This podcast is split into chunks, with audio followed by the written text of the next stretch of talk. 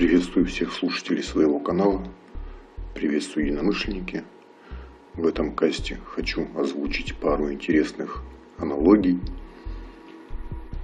Недавно общался с одним своим старым знакомым, вспоминали нулевые годы, в частности до 2009 года, когда в РФ были на легальных основаниях, существовали так называемые казино.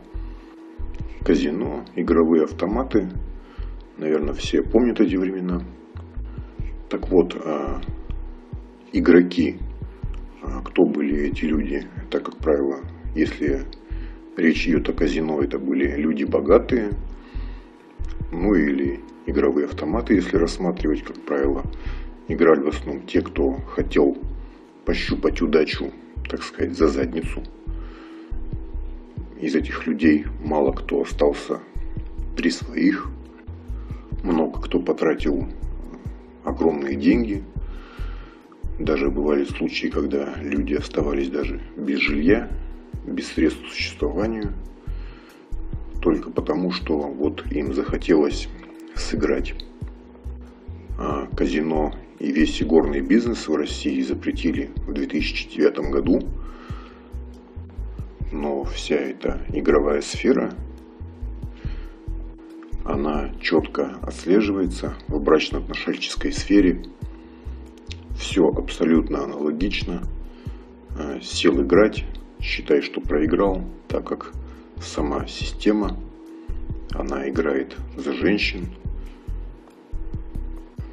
Если мужчина начал какие-то отношалки, это равносильно тому, что он сел играть за игорный стол в казино. И это только вопрос времени, когда он окажется на теплотрассе. Можно, конечно, немного поиграть, понять, что это такое, и убежать. Убежать в панике из казино и больше никогда в него не возвращаться. Но таких людей единицы. Их очень мало, в основном все играют до последнего. А вернемся к нашим игрокам. Здесь чем дольше игра, тем, как правило, слаще речи. Это ровно до того момента, пока казино, система, пока оно не поймет, что оказалось уже в безубытке, что выигрыш гарантирован. Как правило, такой момент, он наступает ровно тогда, когда очередного баба-раба, настоящего мужчину, ведут в ЗАГС. Ну или у его женщины появляются дети. Так вот, как только система поняла, что игрок зашел слишком далеко, такого игрока обычно сливают. Не стоит забывать, что это только в фильмах про Джеймса Бонда. Главный герой уходит с полным чемоданом зеленых банкнот. В реале игроки казино, как и жертвы брачно-отношальческой сферы, они заканчивают на теплотрассе, в тюрьме или в вечных долгах на всю жизнь. Нужно понимать, что казино, система, оно никогда не даст себя обыграть. Оно просто так устроено. Это была первая аналогия. Дальше, если задаться вопросом, а почему так получается, так происходит, то я думаю, что это просто от неумения контролировать свои примитивные желания, от переоцененности значения отношалок для мужчин, а также от того, что культивируется миф о том, что обладать красивой женщиной, женщиной вообще, это для любого мужчины главная цель в жизни. На самом деле это, конечно, не более чем миф, который уже давно разрушен, потому как есть миктау, много так называемых диких миктау, это те, кто не в курсе наличия этого движения, но ведет просто соответствующий образ жизни.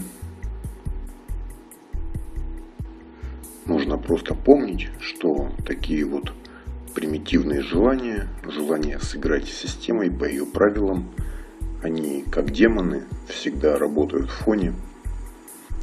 Для тех, кто не в курсе, демонами называют в Unix-системах маленькие фоновые программы и процессы, которые используются для автоматизации работы.